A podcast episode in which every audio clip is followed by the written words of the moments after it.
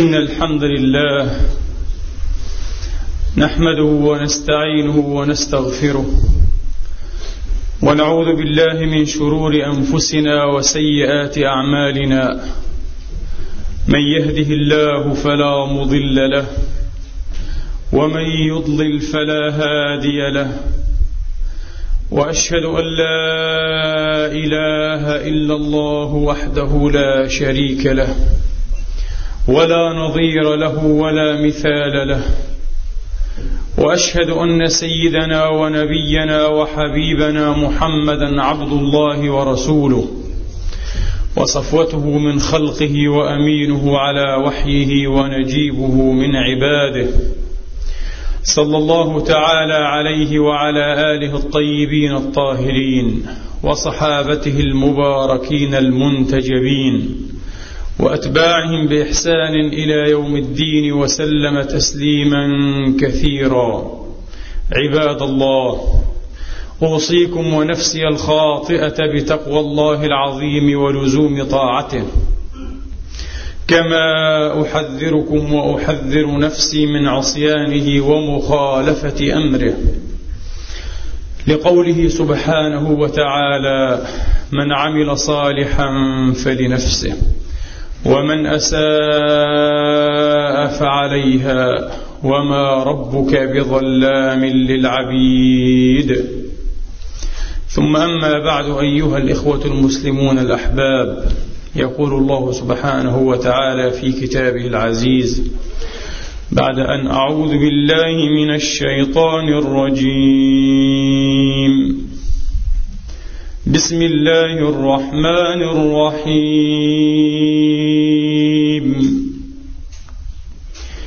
يا بني آدم قد أنزلنا عليكم لباسا يواري سوآتكم وريشا.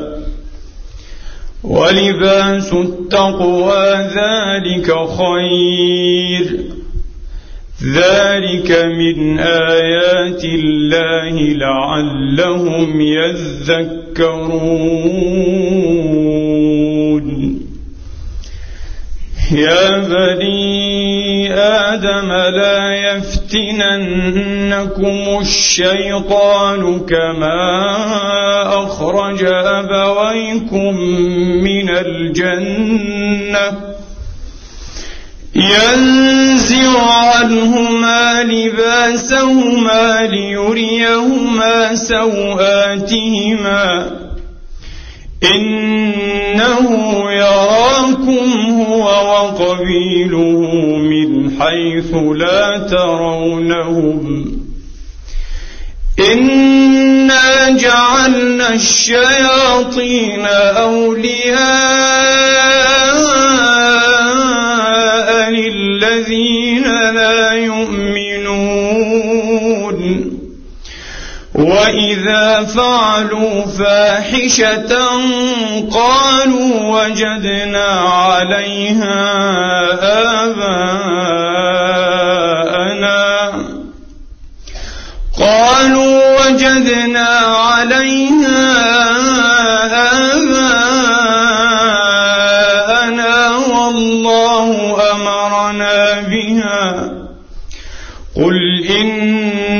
الله لا يأمر بالفحشاء.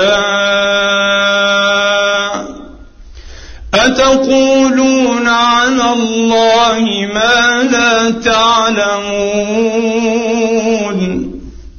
قل أمر ربي بالقسط وأقيموا وجوهكم عند كل مسجد.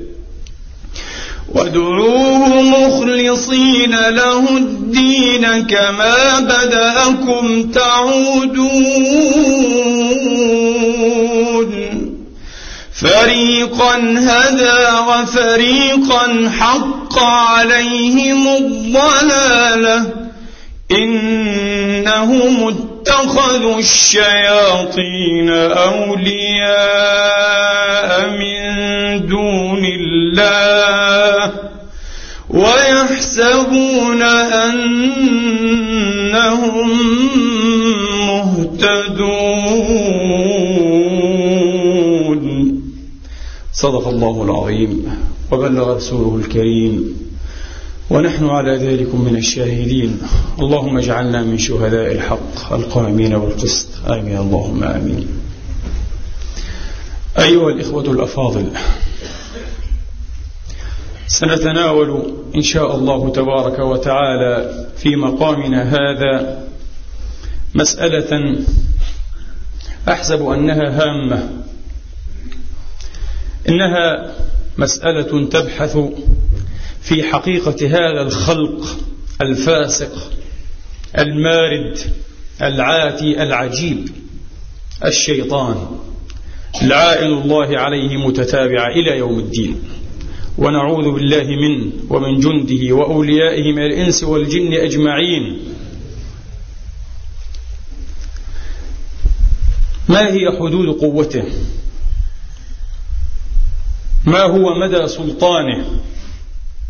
هل حقا كما يخال كثير من العوام أن الشيطان له الاقتدار على أن يفعل أشياء عجيبة خارجة عن قانون الله سبحانه وتعالى خارجة عن المعتادات. إنه يستطيع أن يفعل ما هو أشبه بالمعجزات وبخوارق العادات.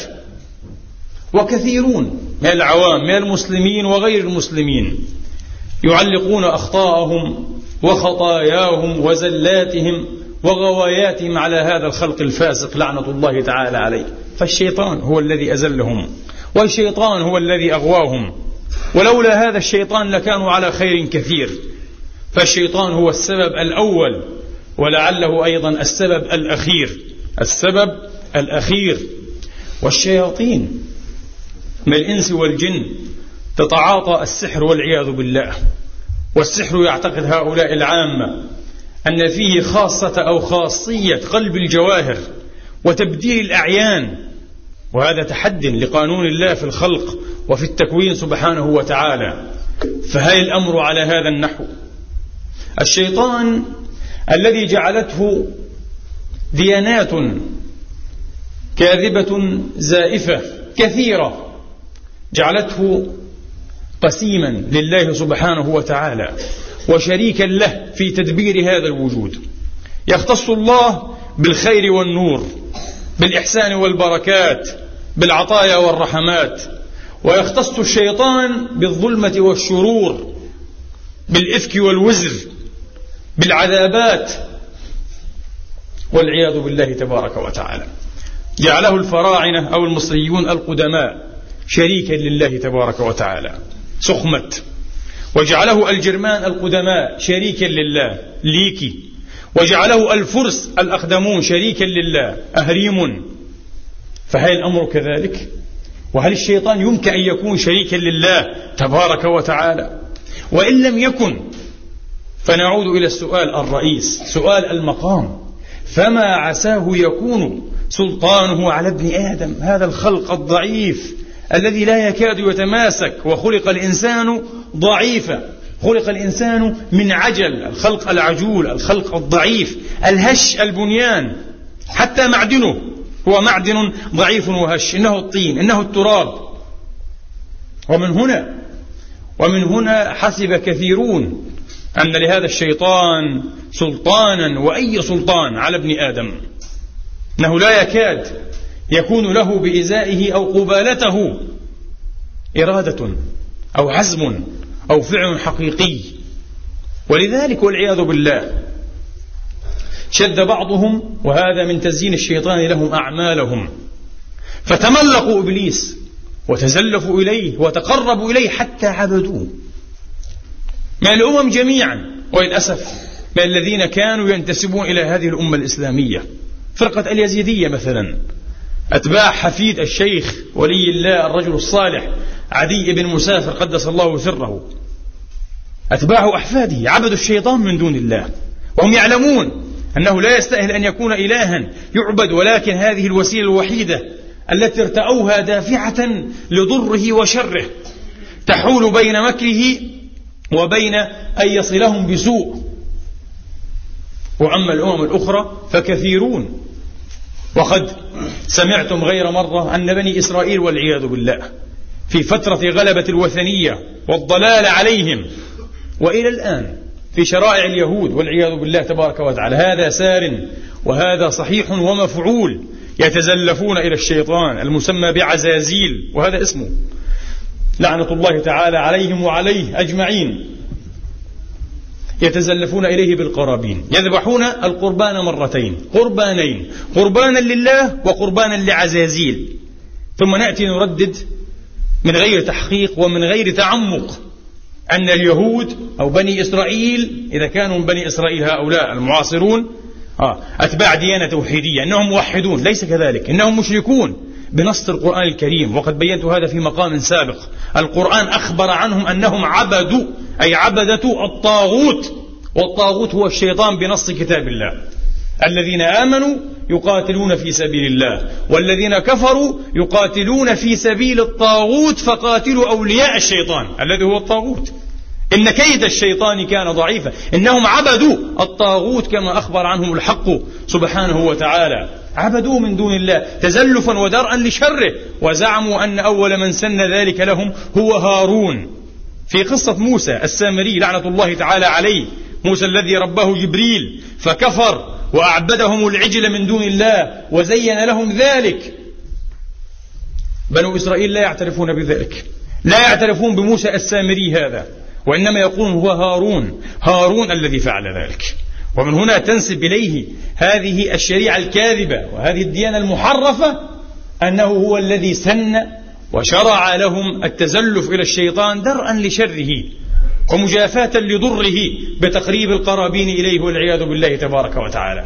وهذا من الشرك الأكبر من الشرك الجريء الصريح الذي نزه الله عن أنبياءه ورسله أجمعين بإجماع هذه الأمة المرحومة لكن القوم يكذبون كما أنهم بربهم يعدلون والعياذ بالله. كما أنهم بربهم يعدلون. نسأل الله السلامة والعافية والموت على أحسن خاتمة. اللهم آمين. والإخواننا المسلمين والمسلمات أجمعين. فعبد الشيطان أيها الإخوة في ملل كثيرة ولم تنجو هذه الملة. أي من ادعى النسبة إليها في أول أمره من عبادة الشيطان. ألم أعهد إليكم يا بني آدم ألا تعبدوا الشيطان؟ إنه لكم عدو مبين. إنه لكم وأول عبادته بضاعته واتباع خطواته والعياذ بالله. وتبرير هذا المسلك الوبيء الرديء. هذا أول عبادة الشيطان. وينتهي بعبادة حقيقية له من دون الله. أو مع الله تشريكا. والعياذ بالله تبارك وتعالى. وكلاهما مستو. وكلاهما مستو.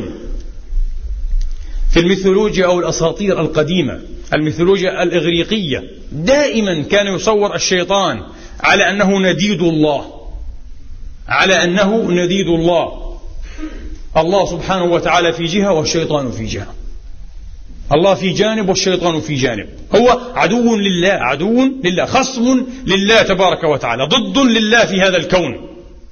هكذا صورته الأساطير الإغريقية. والكون كله مسرح لهذا العداء المستحكم لهذا العداء المستحكم بما فيه الإنسان المكلف. الإنسان نفسه أيضا ضمن مفردات هذا المسرح ضمن مفردات هذا الصراع الأزلي بين الله وبين الشيطان. فهل الأمر كذلك؟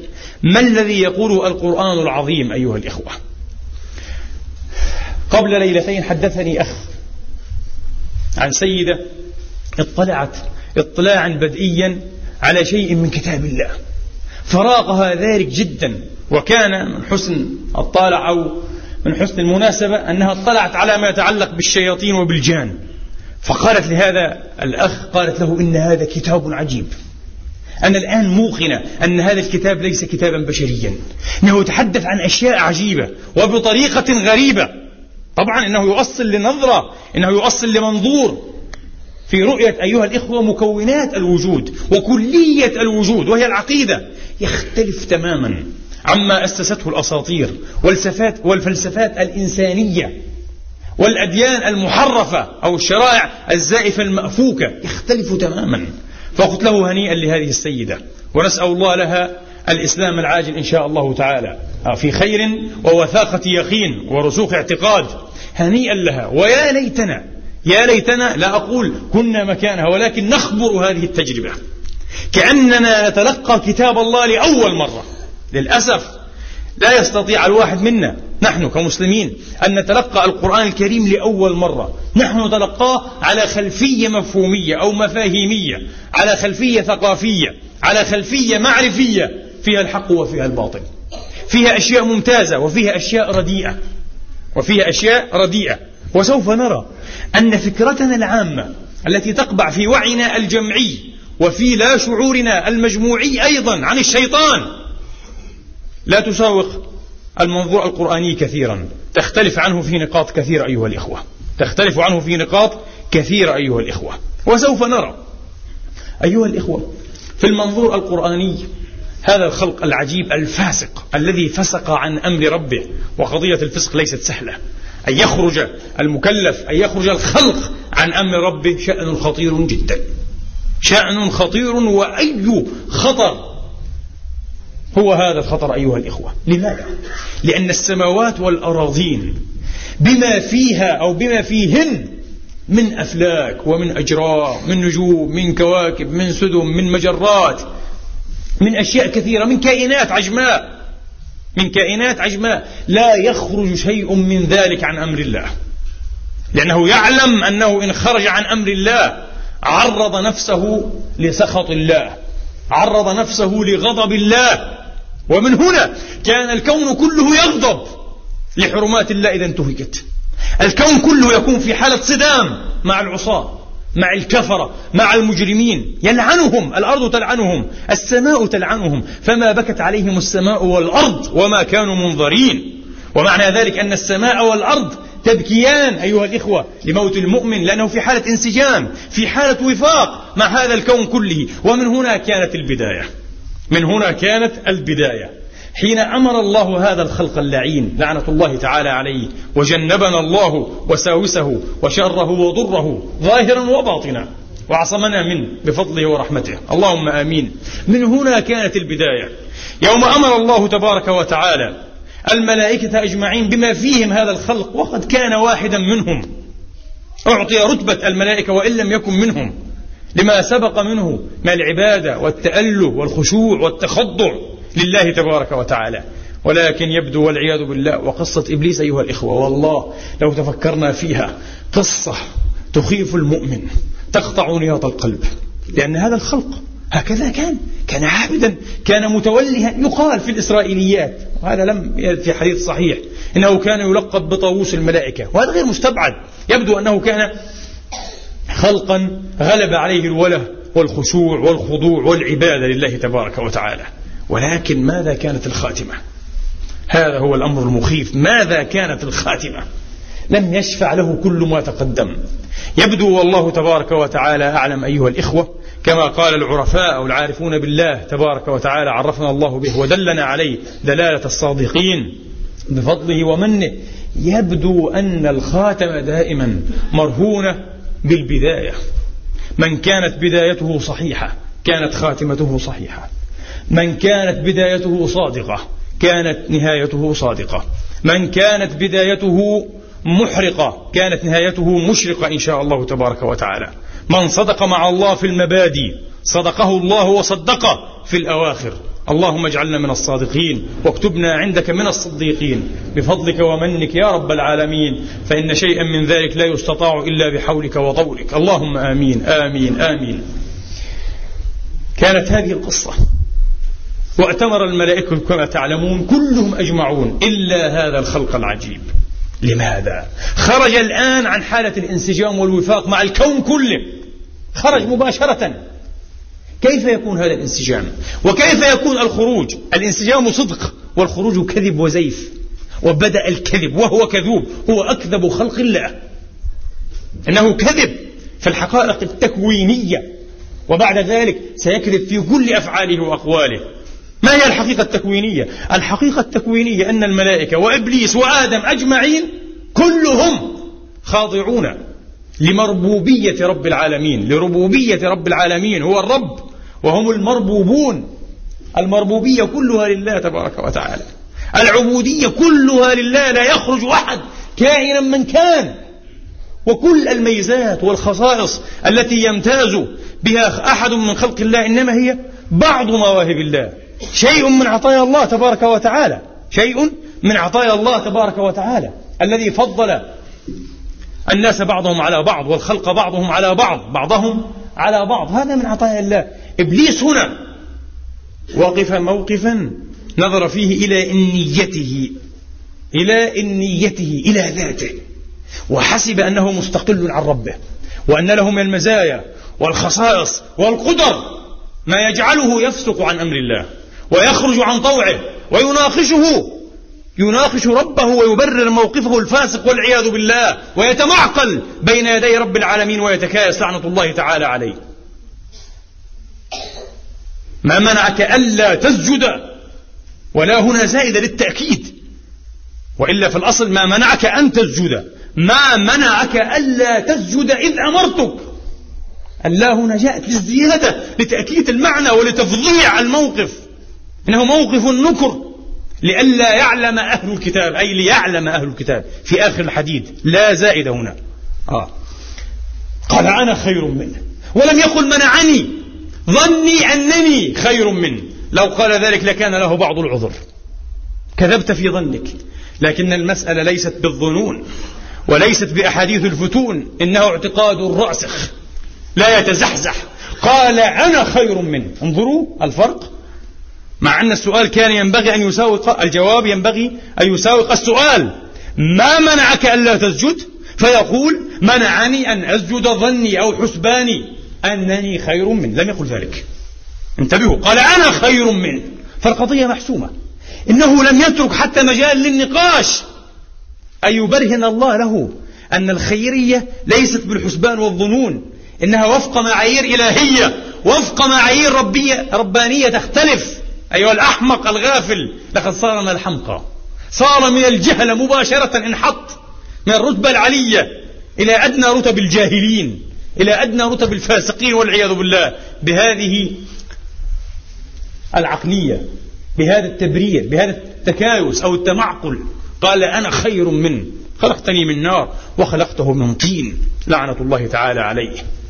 يحسب أيها الإخوة أن للمعدن دخلا كبيرا في الأمر. ليس القضية قضية معادن من نار أو طين أو من خشب أو من ذهب. إنها قضية الوفاء لعهد الله تبارك وتعالى. أوفوا بعهد الله. الوفاء لعهد الله. الاستقامة على أمر الله سبحانه وتعالى. الخضوع لأمر الله ونهيه سبحانه وتعالى. العبودية تحقيق العبودية. هذا هو الأمر كله.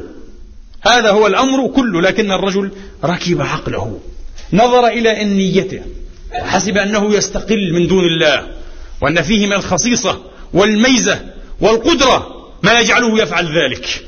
وغفل عن حقيقة نفسه.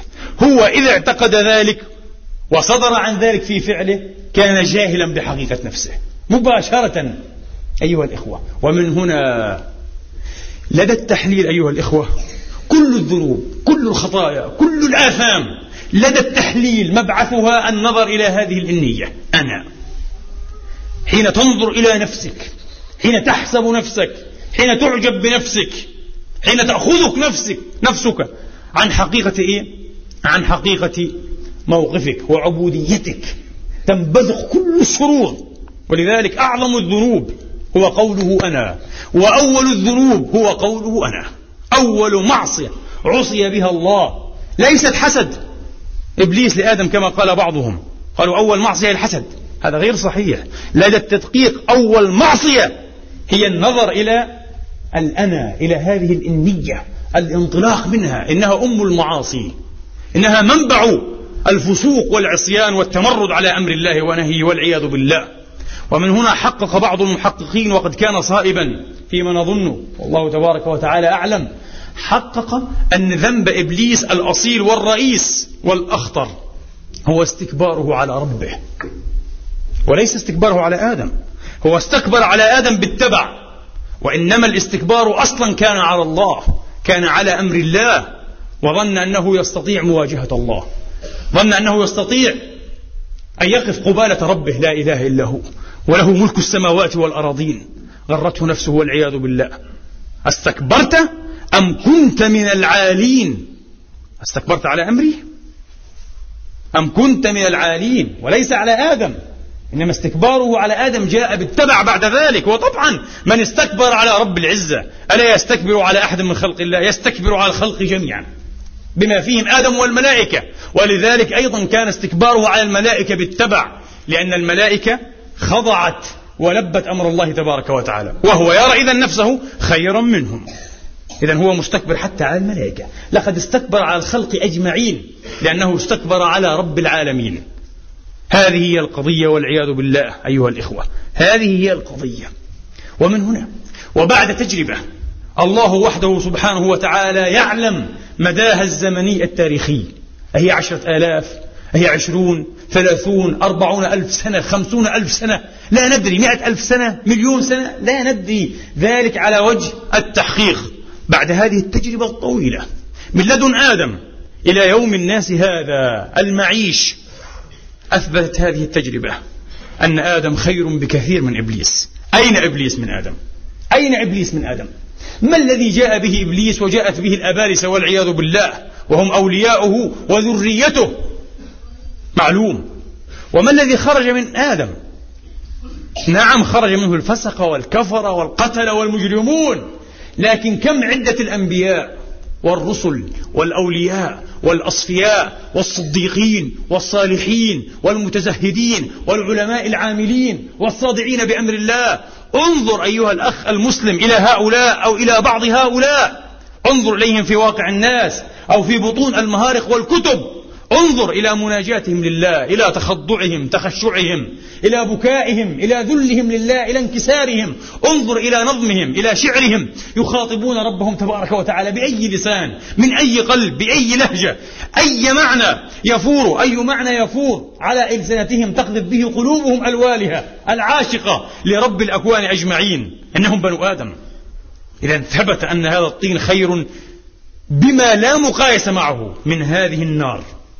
فليست القضية قضية أصول ومعادن إنها قضية وفاءات قضية التزامات بأمر الله سبحانه وتعالى. وهكذا رضي اللعين لنفسه أن يستكبر على رب العالمين وأن يكون خادما للفسقة من بني آدم. خادما. وكما قلت لكم ما رمي إبليس وهذه مقولة أو كلمة الإمام الصلاح الصفدي رحمة الله تعالى عليه قال ما رمي إبليس بحجر ما رمي بقول أبي نواس الحسن بن هانئ الشاعر الفازق ولكنه أحسن في هذا البيت. قال تاه على آدم في سجدة وصار قوادا لذريته. استكبر على آدم هو استكبر على رب العزة وحسد آدم لسجدة ورضي بعد ذلك أن يعمل قوادا لفسقة الآدميين. فلعنة الله عليه وعلى هذا المصير. هذا هو مصير إبليس. وهذا هو مصيره. أيها الإخوة كثير من أبالسة الإنس. أي أيوة والله إنهم يبذلون الأموال. يواصلون الليل بالنهار. ويفعلون الأعاجيب ويتعبون ويكدون أنفسهم. ويتعبونها في سبيل ماذا؟ في سبيل إضلال عباد الله. أن يشتركوا جميعا في العذاب في الدنيا والآخرة والعياذ بالله. عذاب المعصية والبعد عن الله تبارك وتعالى. هذا هو. يعملون سماسرة ووكلاء لإبليس. اللهم غفرا بل هم أبارسة. هم هم من الشياطين. إبليس له أعوان. لا يقوم بأعماله كلها وحده برأسه. إنه يستعين بأعوانه من الجن والإنس. شياطين الإنس والجن. يوحي بعضهم إلى بعض زخرف القول غرورا. من الجنة والناس. الوسواس الخناس هذا من الجن والناس. ولكن في كتاب الله كثيرا ما تنسب الأعمال إلى إبليس لعنة الله تعالى عليه. لماذا؟ لأنه هو الرئيس وهو المسؤول وهو زعيم هؤلاء. هو المقدم هو الإمام لعنة الله تعالى عليه. كما كان فرعون إماما لقومه يقدمهم إلى النار. هو إمام الضالين إمام الفاسقين في كل زمان وعصر في كل بقعة ومصر. هو إمامهم تماما كما في الملائكة أيضا المنزهين المقدسين. هناك أئمة وقادة وزعماء. فتنسب الأعمال مرة إليهم ومرة تنسب على بعض التحقيق وإلا فالتحقيق أن العمل كله لله أن الخلق والتكوين كله لله لا يتحرك متحرك ولا يسكن ساكن إلا بالله. على شبه التحقيق إلى هؤلاء الأعوان. كما قال سبحانه وتعالى توفته رسلنا وهم لا يفرطون مع قوله يتوفاكم ملك الموت. وقد تكون التوفية بأيدي الرسل فعلا أو أكثر التوفية. وتنسب إليه لأنه هو الزعيم الآمر المسلط عليهم كما أن إبليس زعيم وآمر ومقدم ومسلط على أعوانه فبأمره يأتمرون وعن أمره يصدرون والعياذ بالله منهم أجمعين. أيها الإخوة نعود الآن. إذا فلنتنبه إلى هذه النقطة جيدا. إن إبليس أيها الإخوة إذا أراد أن يغوينا أو يستزلنا يأتينا من أضعف نقطة فينا. ما هي أضعف نقطة فينا؟ حبنا لأنفسنا. أكثر ما يحب المرء يحب نفسه. وهو يفعل كل ما يفعل لأجل نفسه لأجل إلذاذها أو إطرافها أو إسعادها أو تأمينها أو أو إلى آخره. النفس. ومن هنا أيها الإخوة اشترط علينا رسول الله عليه الصلاة وأفضل السلام إذا أردنا أن نستكمل الإيمان وأن نكون مؤمنين حقا أن نجعل حبه كصاحب للشرع كناطق بأمر الله ونهيه أعظم من حبنا لأنفسنا. أن يكون الرسول أحب إليك من نفسك. لماذا؟ هل يعود إليه شيء بذاته عليه الصلاة وأفضل السلام؟ آه. من حبك إياه أكثر من نفسك؟ كلا. هو لا يعود إليه بذاته شيء من ذلك إطلاقا. ولكن هذه ضمانة لإنجائك لنجاتك أنت. لماذا أيها الإخوة؟ لماذا؟ سأحدثكم عن شيء. أيها الإخوة لولا شرع الله لولا شرع الله سبحانه وتعالى لولا ما جاء به المعصوم المصدوق صلوات ربي وتسليماته عليه وآله وأصحابه لولا هذا الشرع أكنا نعلم شيئا يتعلق بالعجب بغرور النفس بالكبر الباطني بتشحير النية بتحريرها بمحض الإخلاص لله بتحقيق الصدق لله تبارك وتعالى بذم الصفات الكبرية الداخلية الحسد الحقد إلى هذه الأشياء أشياء كثيرة لا توجد كما توجد في أمة محمد. لم يتكلم فيها أو عنها أحد لم يحررها لم يحقق معانيها كما فعلت هذه الأمة المرحومة. كما فعلت هذه الأمة المرحومة.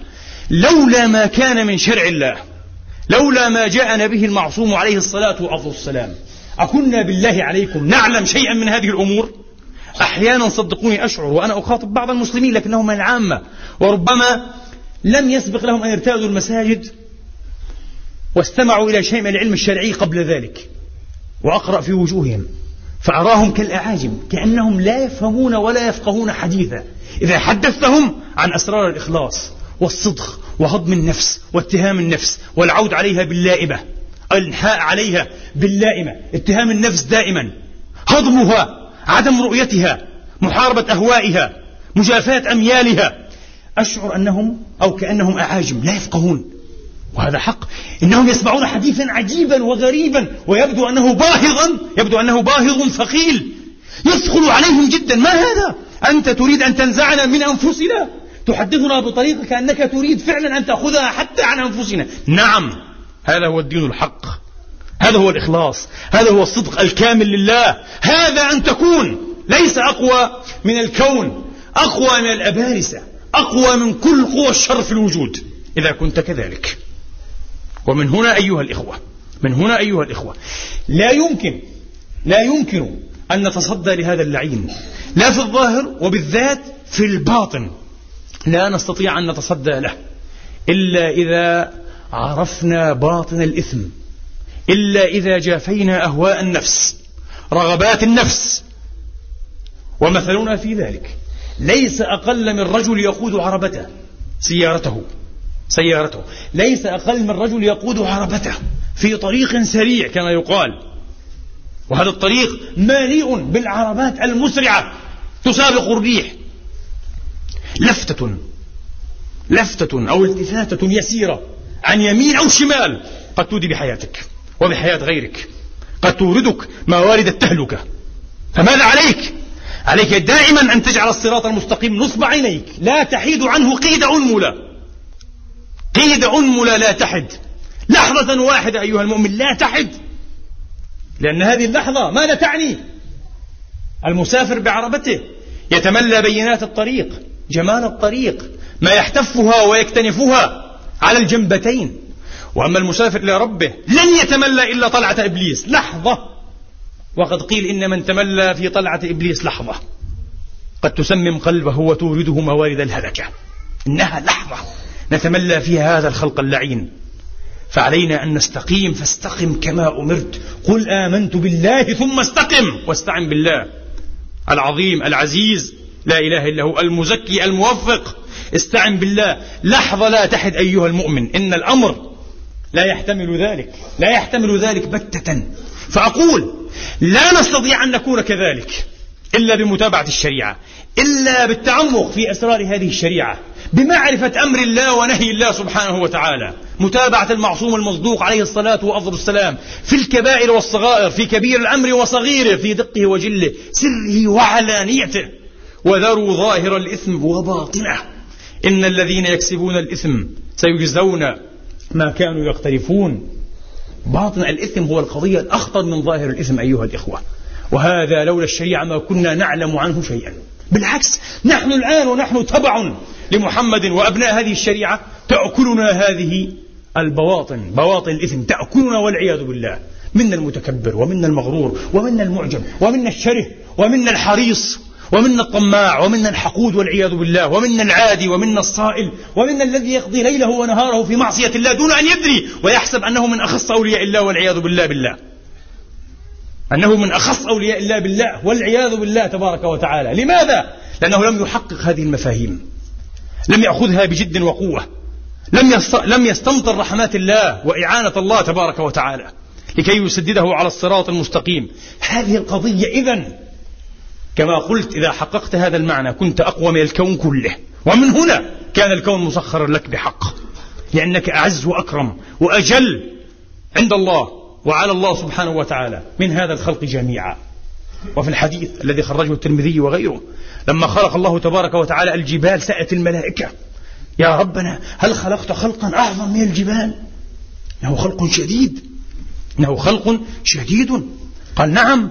النار. النار أقوى من هذا الحجر الذي بنيت منه وبه الجبل. فسألت يا ربنا هل خلقت خلقا أقوى من النار؟ قال نعم. أقوى من الحديد عفوا. النار النار تذيب الحديد لو سلطت عليه. هل خلقت خلقا أقوى من النار؟ قال نعم الماء. الماء يطفئ النار. هل خلقت خلقا أقوى من الماء؟ الريح. الريح تحمل الماء. والريح جند عجيب ومخيف من جنود الله. كانت إذا عصفت لم يستقر للنبي قرار وخرج ودخل ودخل وخرج. يخشى. يقول وما يؤمنني أي يؤمنني وقد عذب الله بها أقواما. إنها جند مخيف من جند الله وقوي فظيع راهب. الريح فسألت الملائكة أخيرا وهل خلقت خلقا أقوى من الريح؟ قال نعم. ابن آدم. أي إنه ابن آدم. متى؟ متى؟ إذا تصدق بصدقة فأخفاها حتى لا تعلم شماله ما أنفقت يمينه. إنه البارئ من الهوى. إنه الذي فعلا نزع من نفسه. لا يريد لنفسه أن تشهد نفسها. إذا كلام أولياء الله كذنون. المصري ثوبان ابن إبراهيم قدس الله سره حين قال الإخلاص شرطه أربعة أمور وذكر منها الفناء عن رؤية الإخلاص أن تفنى عن إخلاصك في إخلاصك. لا ترى نفسك مخلصا. وأنت في علم الله إن شاء الله وفي حقيقة الأمر من المخلصين. لكن لا ترى نفس ذلك. لا ترى نفسك. وليست مجرد رغبة. ألا أرى نفسي مخلصا وأكذب على نفسي. كلا. أنت في الحقيقة لا ترى نفسك مخلصا. وتتهم نفسك بأنك من المنافقين من المرائين الكذابين. وأنت عند الله إن شاء الله من المخلصين. اللهم اجعلنا منهم. وهذا أمر صعب جدا. هنا تكون أقوى من كل شيء. وهنا نحدد النقطة. مع مثل هذا الإنسان الذي هو أقوى من الكون ماذا يكون إبليس؟ ماذا تكون الشياطين؟ لا شيء أيها الإخوة. يكادون ألا يكونوا. يكادون ألا يكونوا. أقرب إلى الوهم أو إلى الوهم. أقرب إلى الخيال. أقرب إلى العدم. للأسف في تاريخنا القديم والمعاصر فرق وعلماء وبعضهم أئمة. أحدهم كان شيخ الأزهر في القرن العشرين رحمة الله عليه وغفر الله له. ذهبوا إلى تأويل حقيقة الشيطانية. فنفوا أن هناك شيطانا كذات كشخصية كتعين حقيقي. قالوا لا الشيطان غير موجود؟ كل ما هنالك داعية الشر في نفس الإنسان الفجور الذي ألهمه الإنسان هو هذا الشيطان. يعني لا يوجد هناك خلق حقيقي بشخصية متعينة بذات مستقلة اسمه الشيطان أنكروا ذلك. ما القدماء الفرقة المعروفة بالشيطانية أتباع شيطان الطاق الذي يسميه إخواننا الشيعة بمؤمن الطاق. المهم قالوا لا يوجد هناك شيطان إنما هو الشر في نفس الإنسان فقط النزوع. سماه الله شيطان على سبيل التمثيل. ومن المعاصرين؟ شيخ الأزهر المرحوم. لا أريد أن أذكر اسمه. حتى لا نسيء الظن به أو يسيء بعض العوام الظن به. رحمة. اجتهد هكذا وقال لا الشيطان ليس موجودا. داعية الشر في الإنسان هذه هي الشيطان وهذا كلام غير صحيح إطلاقا. لأنه لم يقف هؤلاء وطبعا هم خالفوا إجماع الأمة. لم يقف هؤلاء القدماء أو المحدثون على حقيقة الشيطانية في الشيطان. الشيطان الشيطان أيها الإخوة قد يقوى. يقوى جدا جدا. فيركب متن الإنسان كما يركب أحدنا دبته. وهذا تمثيل طبعا ليس حقيقة. لكن يركب متنه ويسيره أن شاء دون جماح ودون عصيان. قال أرأيتك هذا الذي كرمت علي؟ لئن أخرتني إلى يوم القيامة لأحتنكن ذريته إلا قليلا. وما معنى الاحتناك؟ قيل الاستيفاء. والأفصح من ذلك والأسد أن الاحتناك هو الإلجام. أن يوضع اللجام في الحنك الأدنى للدابة فتلجم وتزم به ثم تؤخذ فتقاد. إبليس يتوعد أنه سوف يلجم أكثر الآدميين وقد فعل. ولقد صدق عليهم إبليس ظنه فاتبعوه إلا فريقا من المؤمنين. فعلا لعنة الله تعالى عليه. صدق ظنه على أكثر الآدميين. لكن لا تزال هناك قلة. لم تستجب له. إنها تتركه بمزجر الكلب ناحية. تتركه بمزجر الكلب كالكلب المزجور ناحية. تنكسه في أحايين كثيرة. فيصير أعلى أسفله وأسفله أعلى والعياذ بالله. ينتكس كيانه كله بأنوار المؤمنين. وربما يأتي تقرير هذا بعيد قليل إن شاء الله تعالى. إذا هو توعد أن يلزمهم أن يركب بطونهم أن يسيرهم فيطيعوه دون جماح أو تأب أو عصيان. وقد فعل. لكن إلا قليلا هو قال يعلم إلا قليلا. من هؤلاء؟ عباد الله. إنهم عباد الله الصادقون المخلصون والمخلصون. عباد الله المسعودون الموفقون. أيها الإخوة كيف؟ في المقابل هذا الذي احتنك أكثر بني آدم وذرية آدم لا يستطيع أن يفعل تقريبا أي شيء مع آخرين من عباد الله. إنهم يرونه كما قلت لكم أشبه بالعدم أشبه بالخيال أشبه بالوجود الكاذب كأنه لا وجود له لماذا؟ لماذا؟ بسر هذا التوجه الصادق إلى الله بسر أن إرادات وعزوم المؤمن كل هذه الإرادات والعزوم توجهت إلى الله سبحانه وتعالى لم تتشتت لم تتشعب لم تلتفت لم تتلصص ظلت مستقيمة فأصبح هذا المؤمن كما قلت لكم أظهر وأقوى قوة في هذا الوجود. هو فخر الله تبارك وتعالى. يفخر ويباهي به الملأ الأعلى. بمثل هذا المؤمن. اللهم اجعلنا على هذه الصفة يا رب العالمين. فما الذي يحصل هنا أيها الإخوة؟ إبليس مع هؤلاء. لا سلطان له عليهم. إنه ليس له سلطان على الذين آمنوا وعلى ربهم يتوكلون. إنما سلطانه. إذا له سلطان. الطائفة الثانية. على الذين يتولونه والذين هم به مشركون. وقبل أن أقرر الفكرة إلى آخرها لابد أن أطرح هنا في البين تساؤلا. إذا هما ولايتان أيها الإخوة. ولاية الله وولاية الشياطين. ولاية إبليس. ولاية الله وولاية أنهم اتخذوا الشياطين أولياء من دون الله. وولاية الله الله ولي الذين آمنوا. الله ولي الذين آمنوا. ولاية الملائكة أيضا لأنهم من جند الله وولايتهم من ولاية الله. نحن أولياؤكم في الحياة الدنيا وفي الآخرة. من كان متحققا بولاية الشياطين ماذا تعطيه الشياطين؟ لا شيء. تعطيه الأماني والوعود والغرور فقط. يعدهم ويمنيهم. وما يعدهم الشيطان إلا غرورا. ومن هنا؟ قلت لأحد الأخوة قبل يومين السحرة. متواتر. لا أقول النصابين أو المشعوذين أهل النصب والشعبذة أو الشعوذة قد يغتنون. أما السحرة الكفرة أولياء الشياطين حقيقة لا يمكن أن يعيش ساحر أيها الإخوة غنيا.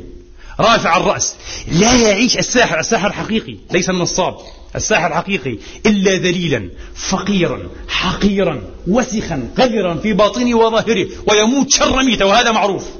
لماذا؟ لقوله سبحانه وتعالى وإنه لا يفلح الساحرون ولا يفلح الساحر حيث أتى. لا يفلح لا فلاح له. والفلاح هو إدراك البغية إدراك المقصود. أما أهل الشعوذة والضحك على الذقون فإنهم يفعلون يقتلون ويسعدون. سعادة نسبية. وأما الساحر من أولياء الشياطين لا يمكن. لماذا؟ لأن وعود الشياطين أماني وغرور فقط. لماذا؟ سنفهم هذا حين نقرر الفكرة إلى آخرها. وأما من كان ولي الله ووليه الله سبحانه وتعالى فماذا يعطيه؟ لأن الله هو الحق المطلق هو الخير المطلق هو الرحمة المطلقة هو القدرة المطلقة هو العلم المطلق. ماذا يعطيه؟ يعطيه أكثر مما يخطر على بال بشر. وفي بعض الآثار أفتدري من أقبلت عليه بوجهي؟ ماذا أريد أن أعطيه؟ لا يدري أحد. فلا تعلم نفس ما أخفي لهم من قرة أعين. ليس شرطا أن تكون هذه القرة في الآخرة في الدنيا والآخرة في الدنيا والآخرة. ولذلك جنة الله من لم يدخلها في الدنيا لم يدخلها في الآخرة. إنها جنة الحضور مع الله. إنها جنة العيش بمعية الله سبحانه وتعالى. جنة أن تتعرف على الله أن تتقرب إلى الله يوما فيوما ساعة فساعة أن تكون حقا مع الله. ليس بالرسوم والظواهر بالرسوم وبالبواطن. بالظاهر وبالباطن لا تعلم نفس أي نفس؟ ما أخفي لهم من قرة أعين جزاء بما كانوا يعملون. فإن أحببته أصبحت سمعه الذي يسمع به وبصره الذي يبصر به. رب العالمين يقول في الحديث الصحيح من أفراد البخاري ويده التي يبطش بها ورجله التي يمشي بها ولئن سألني لأعطينه ولئن استعاذ بي لأعيذنه. وما ترددت عن شيء أنا فاعله. ترددي عن قبض نفس عبد المؤمن. يتردد الله عن إماتة عبده المؤمن. يكره الموت وأكره مساءته ولكن لا بد له من الموت. الله أكبر. هذه ولاية الله. فمن كان من أولياء الله؟ وقامت المعركة بينه وبين أولياء الشيطان. بل مع الشيطان وأوليائه. لمن الغلب؟ قطعا لأولياء الله. دخل الشيطان مرة أو أراد أن يدخل إلى مسجد. فلزم الباب ولم يجسر لم يتجاسر لم يجرؤ على الدخول. فأتى أحد أولياء الله وسأله قال يا لعين ما أوقفك بالباب؟ هذا القائم؟ وكان في المسجد رجلان رجل نائم ورجل قائم. قال لا والله ما أوقفني إلا ذاك النائم. إنه يخيفه وهو نائم بقوة سره بقوة نوره بقوة حاله ببركته التي تكون دائما في معيته. جعلني مباركا أينما كنت. عيسى يقول أينما كنت. بركة تطرد الشياطين في الصحيحين البخاري ومسلم. يقول عليه الصلاة وأفضل السلام ما رآك الشيطان يا ابن الخطاب سالكا فجا إلا سلك فجا غيره. وفي الأثر وهذا موجود في التوراة أيضا أصله في التوراة ولعله من الحق الذي بقي فيها. في الأثر وفي التوراة أيضا جميعا الذي يخالف هواه يفرق الشيطان من ظله. الذي يخالف هواه يفرق يخاف يرتعد الشيطان من ظله ليس من من ظله. لكن إذا خالف هواه أيها الإخوة أعود إلى تقرير الفكرة كما قلت إلى آخرها. ما الذي يحصل مع أولياء الله مع أمثال هؤلاء الذين ذكرنا بعض نعتهم وبعض وصفهم؟ يأتي إبليس وليس له أيها الإخوة إلا التزيين وإلا الوسوسة وإلا الكذب وإلا التملق. وإلا القسم وقاسمهما إني لكما لمن الناصحين. إنه يقسم لهما بالله. يتوسل إليهما أن يضعفا. يتوسل إليهما أن ينسيا. يتوسل إليهما أن يتساهل في الأمر قليلا. إنه يتملق. يتملق غرورك يا ابن آدم. يتملق أحب شيء إليك نفسك. يتملق إلى نفسك. يريد منك لحظة أن تغتر أن تعجب أن تتكبر أن تواجه كبرياء الله باستكبارك أن تواجه عزة الله بذنبك. أن تواجه عقاب الله بإصرارك. فما الحال بعد ذلك؟ يصيبك ما أصابه. يصيبك ما أصابه. أما ما أصاب أبوينا فهو الخير كله بحمد الله تبارك وتعالى. قال ربنا ظلمنا أنفسنا وإن لم تغفر لنا وترحمنا. لأنهما ظل وفيين كما قلت لكم مع الحقائق الكونية. ظل وفيين مع أنفسهما. صادقين منسجمين يعلمان أنهما ليس أكثر من عبدين الله ظلمنا أنفسنا وإن لم تغفر لنا وترحمنا. لنكونن من الخاسرين. الاعتراف يهدم الاقتراف. هكذا قال السادة العلماء. الاعتراف يهدم الاقتراف. من اقترف ذنبا فاعترف انتهى. غفر الله له إن شاء الله. لكن يعترف صادقا ويتوب ويثوب مخلصا لله. المهم فهنا إنه يتملق إلينا بالكذب بالإقسام بالوعود بالتمنية بالغرور بكل بالتزيين بالوسوسة. كلها برق خلب. كلها برق خلب. كله عنقاء مغرب كله أكاذيب اوهام وما يعدهم الشيطان إلا غرورا. وما الذي يكون عليه موقف المؤمن هنا؟ هل يفتح الباب؟ لأن الشيطان كما قال أحد الفلاسفة وأعجبني هذا القول جدا إنه يستفتح علينا أبواب القلب. إنه يتوسل إلى ضعفنا أن يعطيه الإذن بالدخول. أتوسل إليكم أن تكونوا أخساء يقول لنا.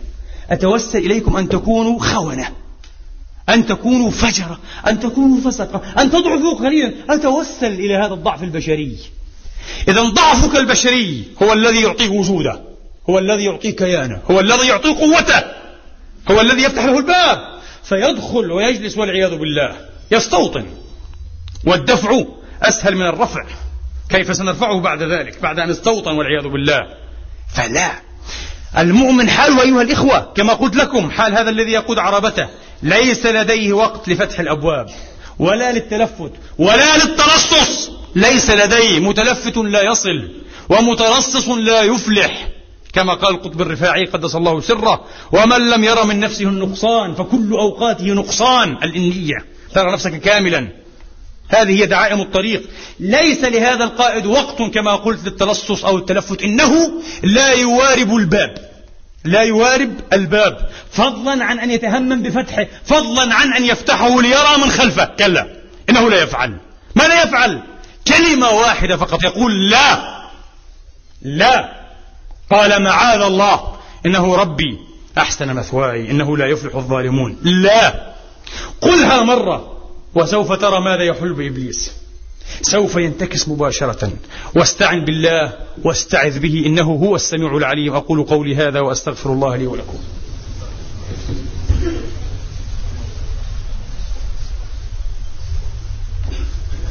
الحمد لله الحمد لله الذي يقبل التوبة عن عباده ويعفو عن السيئات ويعلم ما تفعلون. ويستجيب الذين آمنوا وعملوا الصالحات ويزيدهم من فضله.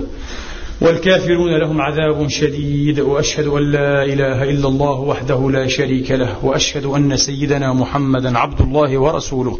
صلى الله تعالى عليه وعلى آله الطيبين وصحابته الميامين وأتباعهم بإحسان إلى يوم الدين وسلم تسليما كثيرا. أيها الإخوة استمعوا إلى هذه الآيات الثلاث. خذ العفو وأمر بالعرف وأعرض عن الجاهلين وإما ينزغنك من الشيطان نزغ فاستعذ بالله إنه سميع عليم. وقال سبحانه وتعالى ادفع بالتي هي أحسن السيئة نحن أعلم بما يصفون. وقل ربي أعوذ بك من همزات الشياطين وأعوذ بك ربي أن يحضرون. اللهم آمين. ادفع بالتي هي أحسن فإذا الذي بينك وبينه عداوة كأنه ولي حميم. وما يلقاها إلا الذين صبروا وما يلقاها إلا ذو حظ عظيم. وإما ينزغنك من الشيطان نزغ فاستعذ بالله إنه هو السميع العليم. واستمعوا لهذا التعليق اللطيف الكريم للحافظ ابن كثير رحمة الله تعالى عليه. قال في تفسيره فهن ثلاث آيات في معناهن لا رابع لها أو لا رابع لهن. فقد أمر الله تبارك وتعالى في هذه الآيات الثلاث بمصانعة العدو الإنسي. خذ العفو وأمر بالعرف. ادفع بالتي أحسن السيئة. فإذا الذي بينك وبينه عداوة. في الثلاثة في الثلاث الآيات. أمر الله بمصانعة وملاطفة العدو الإنسي. لماذا؟ أملا في أن يرده طبعه الطيب إلى الجادة وإلى السواء. وهذا ممكن. فلطالما استعبد الإنسان إحسانه. فلطالما استعبد الإنسان إحسانه. وأما العدو الجني والعياذ بالله الشيطان الحقيقي فقد أمر الله بالتعوذ بالاستعاذة منه لا محالة. في الثلاث الآيات كما سمعتم أليس كذلك؟ ما في دفع بالتي أحسن. في الثلاث الآيات أن تقول لا دائما لا وأعوذ بالله. لا وأعوذ بالله. لا محالة. لماذا؟ لأنه لعنة الله تبارك وتعالى عليه. لا يقبل ولا يرضى منك ملاطفة ولا مصانعة ولا مسالمة. هو لا يسالمك أبدا. لأنه لا يرضى منك إيه؟ إلا الهلاك ولا يرضى لك ولا يبغيك إلا الخبال وإلا الدمار في دنياك وأخراك. للعداوة التي استحكمت بينه وبين أبيك آدم عليه الصلاة وأفضل السلام. فهذا هو الطريق القرآني. وبهذا أيها الإخوة نصل إلى تقرير الفكرة. مع هؤلاء القبيل اللهم اجعلنا منهم مع هؤلاء الأنفار القليلين وهم كثرة بالخير الذي فيهم يصبح إبليس حقا كأنه لا وجود له. يكاد ألا يكون. يكاد يعدم. يكاد يعدم أيها الإخوة. ويتوسل كما قلت لكم إلى ضعفنا إلى هشاشتنا أن يكون أن يوجد أن يتجلى قليلا. ولهذه الفكرة تتم أيضا أخرى من جهة أخرى. أسأل الله تبارك وتعالى أن يهدينا سبل السلام وأن ينور لنا أبصارنا وبصائرنا. اللهم اغفر لنا وارحمنا اللهم اهدنا واهد بنا اللهم اجعلنا مفاتيح الخير مغاليق للشر اللهم اجعلنا نخشاك حتى كأننا نراك وأسعدنا بتقواك ولا تشقنا بمعصيتك واخر لنا في قضائك وبارك لنا في قدرتك حتى لا نحب تأخير ما عجلت ولا تعجيل ما أخرت واجعل اللهم غنانا في أنفسنا ومتعنا بأسماعنا وأبصارنا وقواتنا ما أبقيتنا واجعله الوارث منا واجعل ثأرنا على من ظلمنا وأرنا فيه ثأرنا وأقر بذلك عيوننا.